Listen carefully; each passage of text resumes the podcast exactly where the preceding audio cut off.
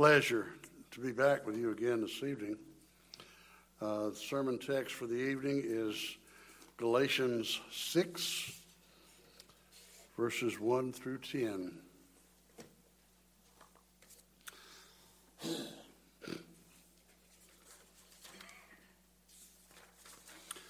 Let us hear the word of God.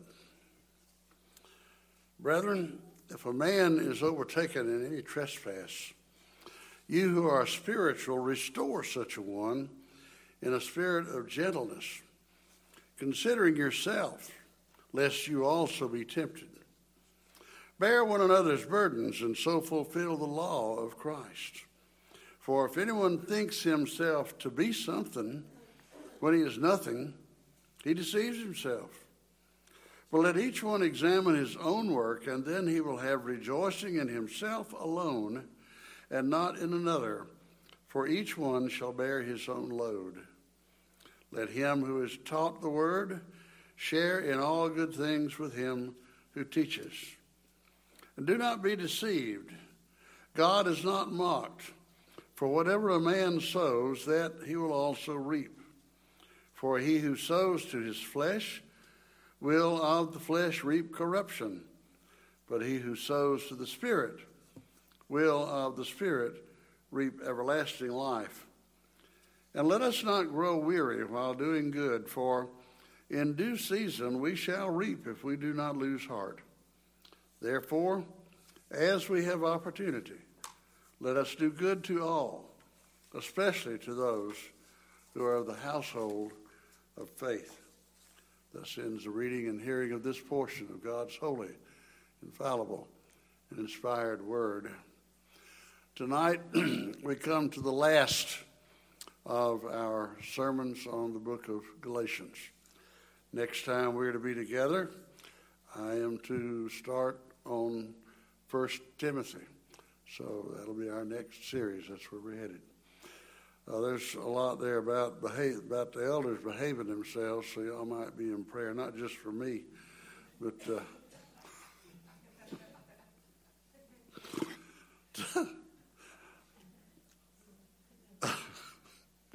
You'll remember that recently we discussed the uh, issue of Christian liberty. This would be a natural progression to this, this uh, idea this evening, this text this evening, since he had spent most of the time leading up to that in a discussion about what it means to be saved by grace. That's been, you know, the big theme of this thing. The, the doctrine of salvation by grace defended against its detractors who were advocating salvation by works. Uh, I say that it's a natural progression because one would naturally wonder something like, okay, I see the relationship between law and grace. Now, what do I do with it? Now, flowing from that discussion, which we saw, I think it was four weeks ago actually, of Christian liberty comes the answer to the next question, which is what happens if someone goes overboard in exercising his Christian liberty? This is a problem a lot of times. People that understand that they're saved by grace. What happens then if somebody goes overboard in, in, in exercising it? Well, the answer is given to us tonight. The answer is that we are to help one another grow in grace, which means that we are to help one another keep from going overboard in our exercise of liberty. That means that we must teach one another to be self disciplined. The propositional idea of this sermon this evening is self discipline is essential to living for Christ. Self discipline is essential to living for Christ. And I want to look at it under three heads, and they are corporate self discipline, which we get from verses 1 and 2, individual self discipline from verses 3 through 5, and then productive self discipline verses 6 through 10. Those will constitute the three points of our sermon this evening. So, first of all, corporate self discipline from verses 1 and 2. Now, by corporate self discipline, I mean to address more than simply formal church discipline. Formal church discipline being defined as when the elders have to get together and bring judgment uh, against someone for doing something wrong. We do know that church discipline, uh, both formal and corporate, as I'm about to define that and describe it, church discipline is necessary for the proper functioning of the body. Our position as a church, as a denomination, is that there are three marks to the true church. These are the proper preaching of the word, the proper administration of the sacraments, and the proper exercise of church discipline. These are three essential parts of the church. Church discipline, then, is like one leg of a three legged stool. If you saw off one leg, the whole thing is going to topple. It's, it's going to be uh, awkward. It's not going to work right. Now, I know that my Uncle Homer used to milk cows on a one legged stool. Uh, and he could do it pretty good. But if you set that stool over by itself, it wasn't going to sit on that one leg. The three, stu- three legs are essential to the proper functioning of at least most, uh, shall we say, stools. Now, there are many, many churches today, and sadly, I'm afraid probably some of them are PCA churches, who know very little, if anything at all, about church discipline. Their philosophy seems to be live and let die. In other words, if somebody is engaged in scandal or in some lifestyle which the Bible says is sinful, then just leave them alone. Indeed, we're going through this, I think, in the PCA right now with our this side B homosexuality junk that has been plaguing us for about three years, and how it is that we have not yet dealt with that definitively. I am bumfuzzled. I don't know. Um, by the way, you might be in prayer for our presbytery coming up a week from Tuesday, I believe it is, because First Pres, it is my understanding, is going to try to is going to present an overture to be presented to the General Assembly to again address that situation. They have apparently made a study of the reasons that Overture 15, the one which said that people who have homosexual tendencies are not allowed to be ordained, uh, they've done a study of the arguments about why that why people voted against that, and hopefully they will be able to address those arguments in this overture. But this is something that needs to be prayed for. it, it is incredible to me that our church, our denomination, has has gone this far in allowing, indeed approving, in some places. Uh, homosexual tendencies, even if they are celibate nonetheless.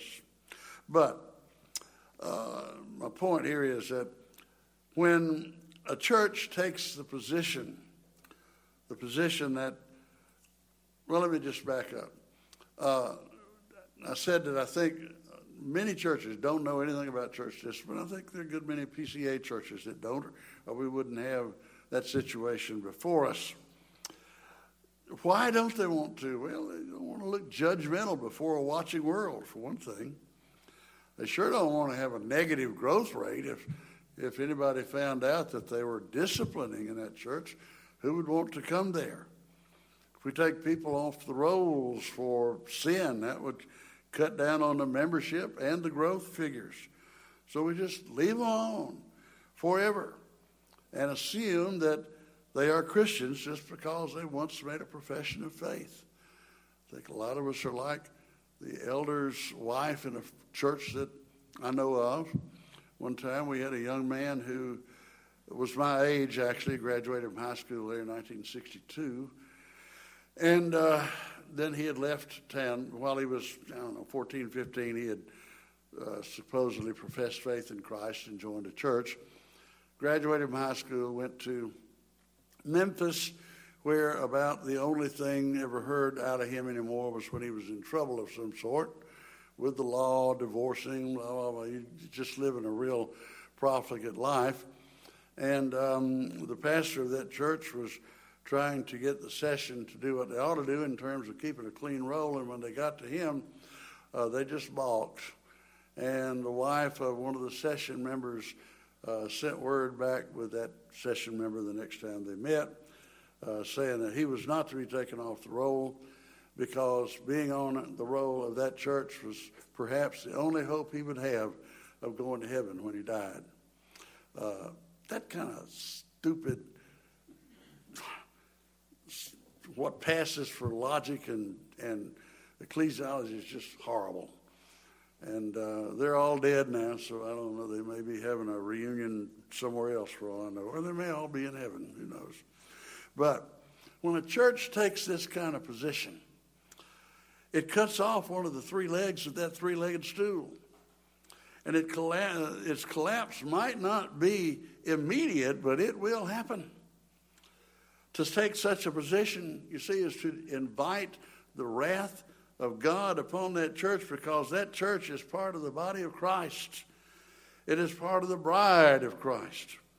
It is a bride which he expects to see spotless when he returns to take her away. And if those charged with her purity allow her to become polluted by allowing non believers and impenitent sinners to remain in her midst, they are in rebellion against the Lord of the church and it is no less important than that. One thing that you notice in reading the Old Testament is that when one or a few sinned, everybody suffered until the sin was dealt with. A church which is undisciplined is a weak church. It is a church which is lukewarm. And we know what Christ said he would do with those who are lukewarm, neither hot nor cold. He would, and I don't tell you this to shock, I tell you this because it is true. He said he would vomit them out of his mouth.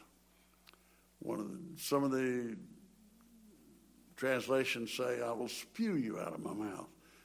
The word there translated spew is omeo, emeo, I mean. And it is the word from which we get our word emetic. And an emetic is something which is given to someone to make him vomit. And so that is how much value those who are neither hot nor cold will be to Jesus. It'll be equivalent of a pile of vomit.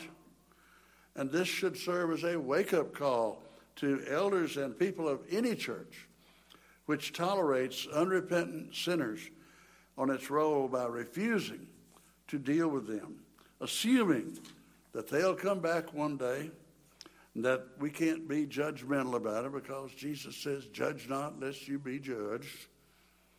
I believe, however, that the scope of these two verses is broader than simple formal church discipline. That's all I've been talking about at this point is formal church discipline. But I believe the scope of verses 1 and 2 is much broader than that. This is a call for the members to be involved in the ministry of corporate self discipline when necessary, and for those dealt with by those members to listen and to change if the charge is legitimate. He says that if someone is caught in a trespass, quote, those who are spiritual are to restore him in a spirit of gentleness. Those who are spiritual is not just the elders. Well, then, who are those who are spiritual? They are those, I believe, for whom the Holy Spirit is already sanctified in that area of sin which the errant brother or sister finds him or herself in now. Let us say, for instance, that someone is in the process of becoming a drunk. The one who is spiritual might be someone else who has already been there and done that and has come out of it and now has that behind him, and he is in that particular uh, environment the one who is spiritual, the one who can help another person. Or let us say that someone sees a family about, uh, beginning to uh, fall apart. Who better to minister to that family than someone whose own family has undergone the same stresses and learned how to deal with it under Christ? Or let us say that someone is getting deeper and deeper into debt and his future doesn't look very good right now. Who better to deal with that than someone who's been there and, and come out from under it by applying the principles of the Word of God to personal financial management? In other words, corporate self discipline is the job of the church. Now, how is it to be done? He says it is to be done with gentleness. The one who is spiritual here deals with the errant brother or sister not in a haughty way, not looking down his nose at the one whose life is out of control, but as a loving and concerned Christian sibling, sibling whose desire is for the best for his brother or his sister. And how does one do that? Well, he remembers. He remembers where he has been. And he remembers why it is that he is now the one who is spiritual in that area. It is because he has been just as big a fool himself. I believe that that is one possible construction which can be put on the phrase, concerning yourself, lest you also be tempted. In other words, I believe this can mean remembering that you used to do the same things, warn him away, and be careful lest you are tempted to return to that way. So it could mean be careful when you do this, lest the one who is involved in that sin tempt and ensnarl you to go with them and bring you down as well. Or it could mean be careful lest you become prideful in dealing with that person. Either one of these things, I think, is a legitimate possibility. Whichever is appropriate, the point here is the same. Let a man, obviously, or a woman, who goes as the one who is spiritual, beware lest he forget that he's nothing in his own strength. He must go in the strength of Christ, relying upon the Holy Spirit to lead and to and and and, and that the situation would become exacerbated if he does not. Now there's a purpose here. And it is not just to make sure that the church is cleansed of sin, although that obviously is part of it. But the primary purpose of discipline is the restoration of the offender to the glory of God. The church, after all, is not composed of those who has arrived. It is composed of those who are on the way. This is called in verse 2 bearing another's burdens and thus fulfilling the law of Christ. What does this mean? It means that the one who is, quote, spiritual helps his brother out of the sinful mess that he is in, motivated by a love for his brother, as intent as his love is for himself. Remember the second great table of the law love your neighbor as yourself. And so our concern for our errant brother or sister must be that deep. It must be concern for the well being, the eternal well being of our brother or sister. Now, do you want to go to hell? Well, of course not. Are you supposed to love your brother or your sister as yourself? Well, sure. Then you don't want him to go to hell either. And so, what then does that call us to? It calls us to a ministry of rescue, the end result of which is the development of corporate self discipline. This, this describes a very, very mature and disciplined church. And this is what we are called to here. And this brings us, secondly, to uh, individual self discipline. It should be obvious now that if corporate self discipline is done, it will have the effect of yielding individual self discipline. I mean, how many people are going to develop a sinful lifestyle if they know that their peers are going to come to them and tell them that what they're doing is wrong? The likelihood is not very great. I'll give you an illustration. One of the more successful parachurch ministries that I have known is a group called the Navigators. You all may be familiar with them as well. They specialize in discipleship. They sure do. When they get a convert, they stay with him. They teach him to become a Christian in thought, word, and deed. They hold one another accountable, and they have an excellent track record. That's the goal of corporate self discipline. It is individual self discipline, which is then passed on to others. When a person is self disciplined, he, is, he limits his self deceit. Look at verse 3. If anyone thinks himself to be something when he is nothing, then he deceives himself. We might also say, well, if anyone knows himself to be nothing, that is, weak, prone to sin, in danger of being under God's judgment when he does so, then he is far less likely to deceive himself and far more likely to do that which will not get him in trouble. There's an application for those who are the ones who go to the errant member and those who are the errant members. And we see that in verse 4. It is examine yourself before God. Each person ought to see himself before God, compare himself to God's absolute righteousness, and he will see that one, he needs to listen to the brother or the sister who comes to him, and two, he needs, or two, he needs to be careful about being puffed up in going to that errant brother or sister. Either way, we are encouraged to humility, whether we be the one going to or the one gone to. We are encouraged here to humility by this verse.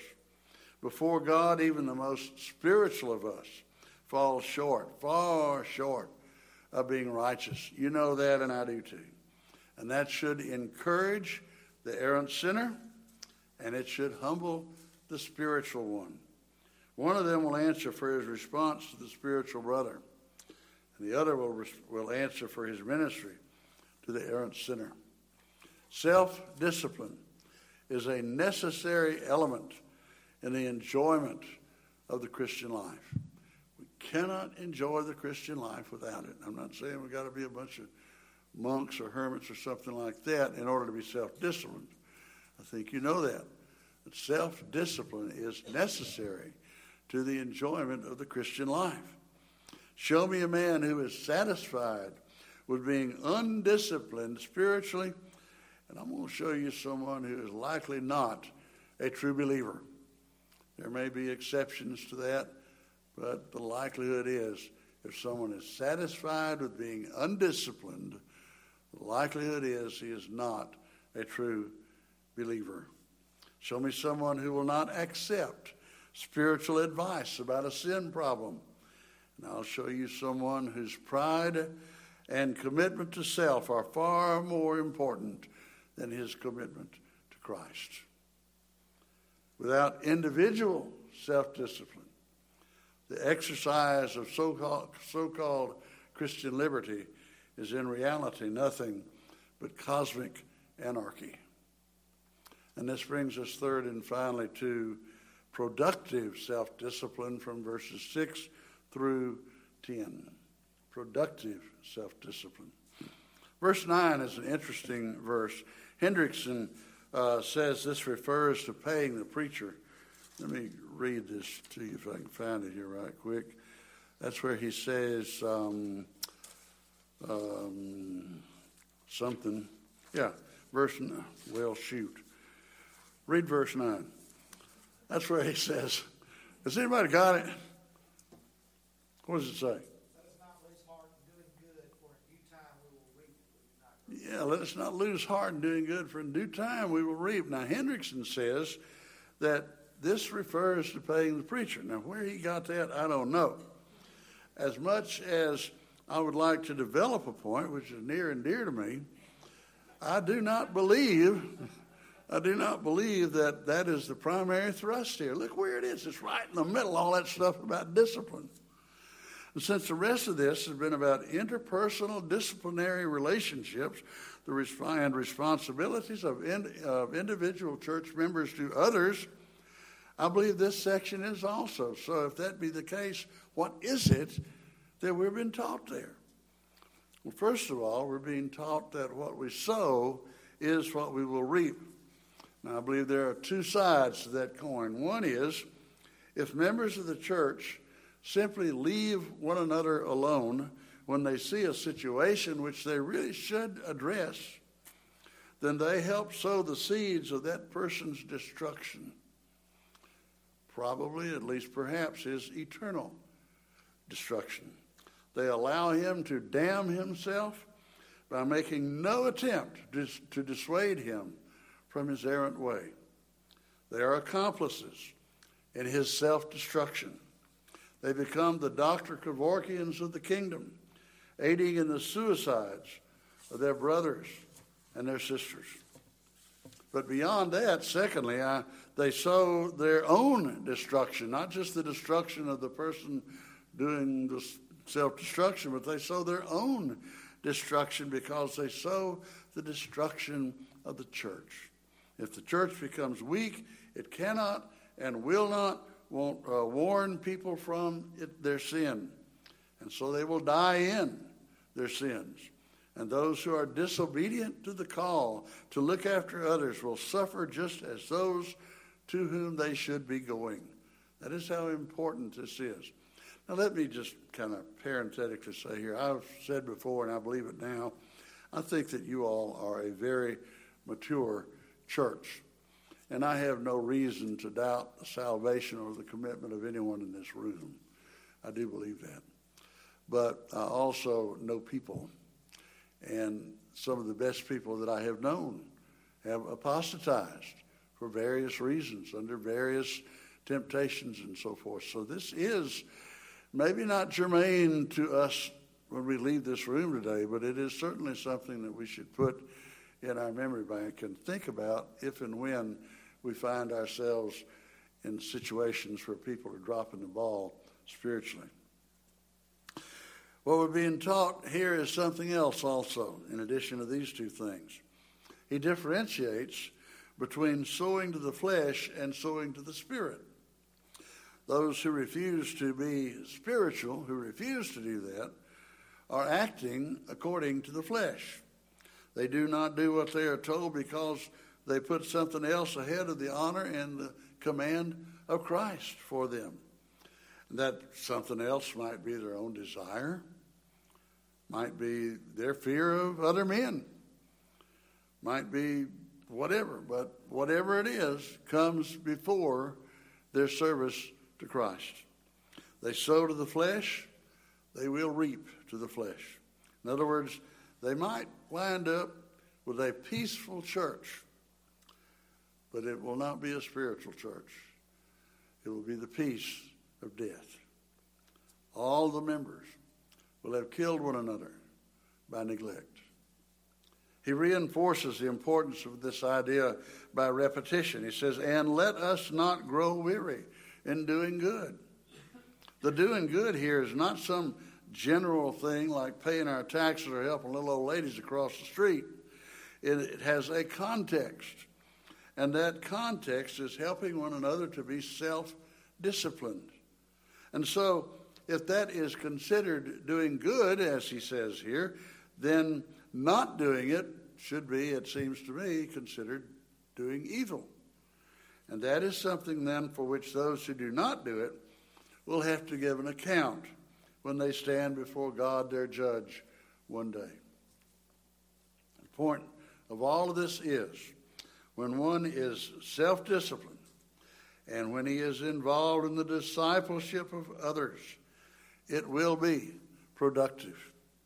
It will produce spiritual fruit. And it will subdue fleshly desires and activities.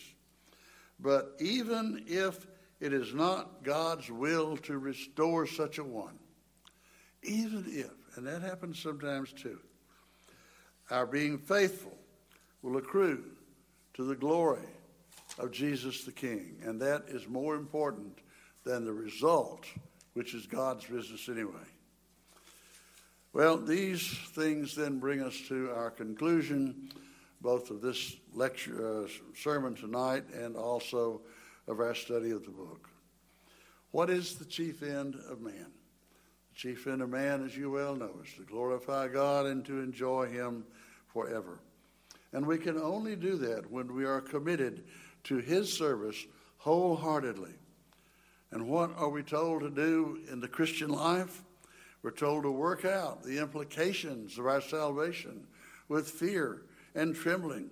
All throughout the scriptures, we are exhorted to obedience, active obedience, which sets us apart as God's holy people.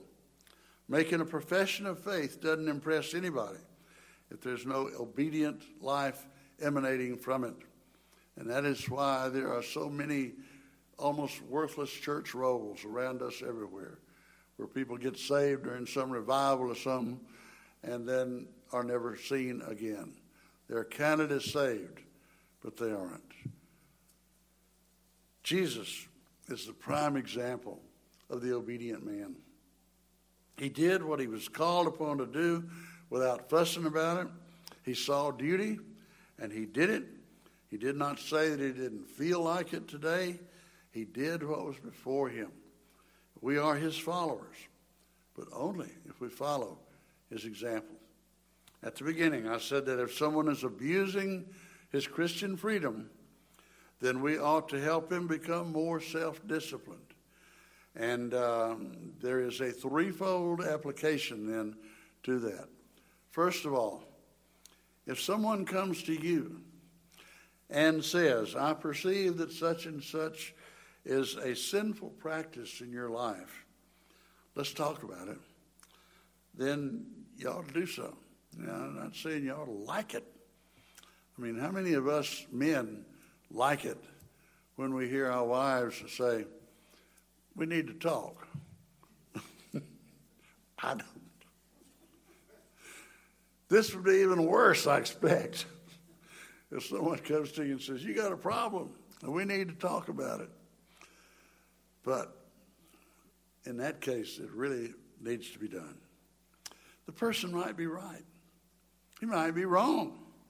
Either way, you'll both benefit from the discussion if for no other reason than that you will come to a better understanding of one another, and that's important. To get all huffy about it is to simply demonstrate that you have no willingness to submit yourself to the rest of the church for your own spiritual well being. That is what it means to refuse to do it.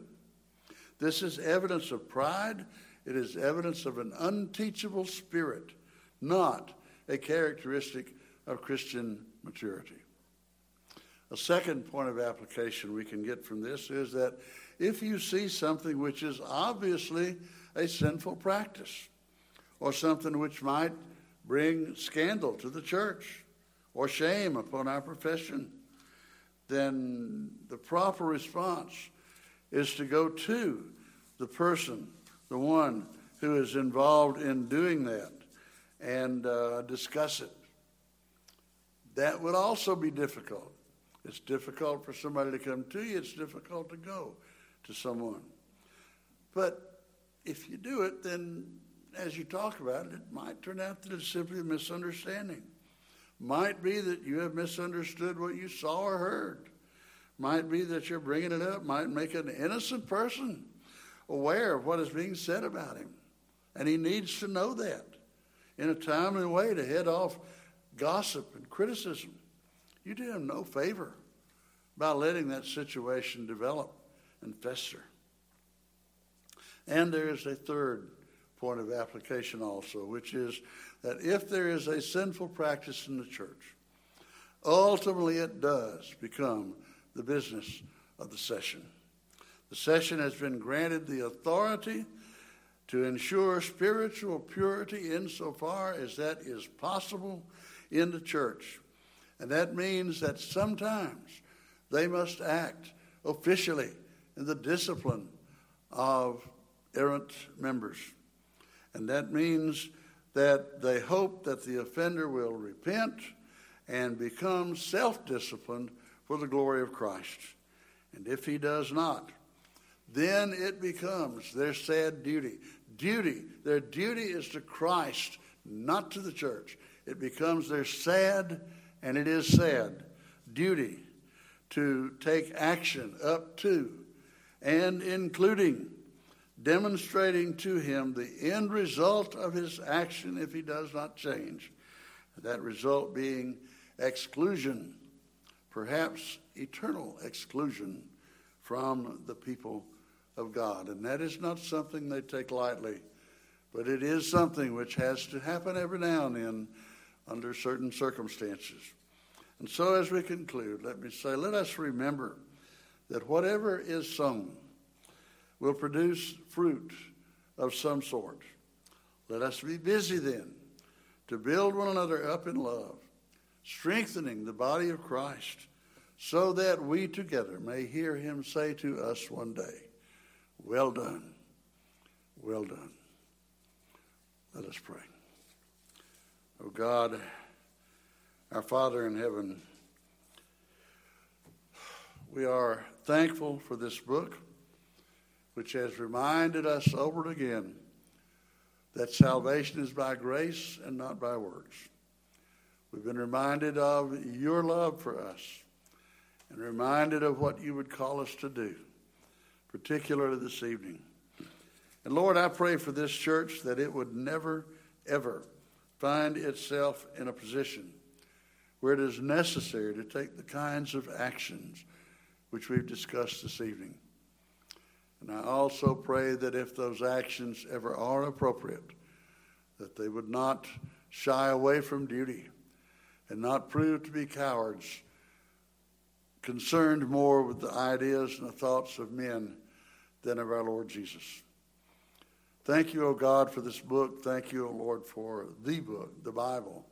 Thank you for our relationship with one another. Thank you, O God, that we are your people. Thank you in Jesus'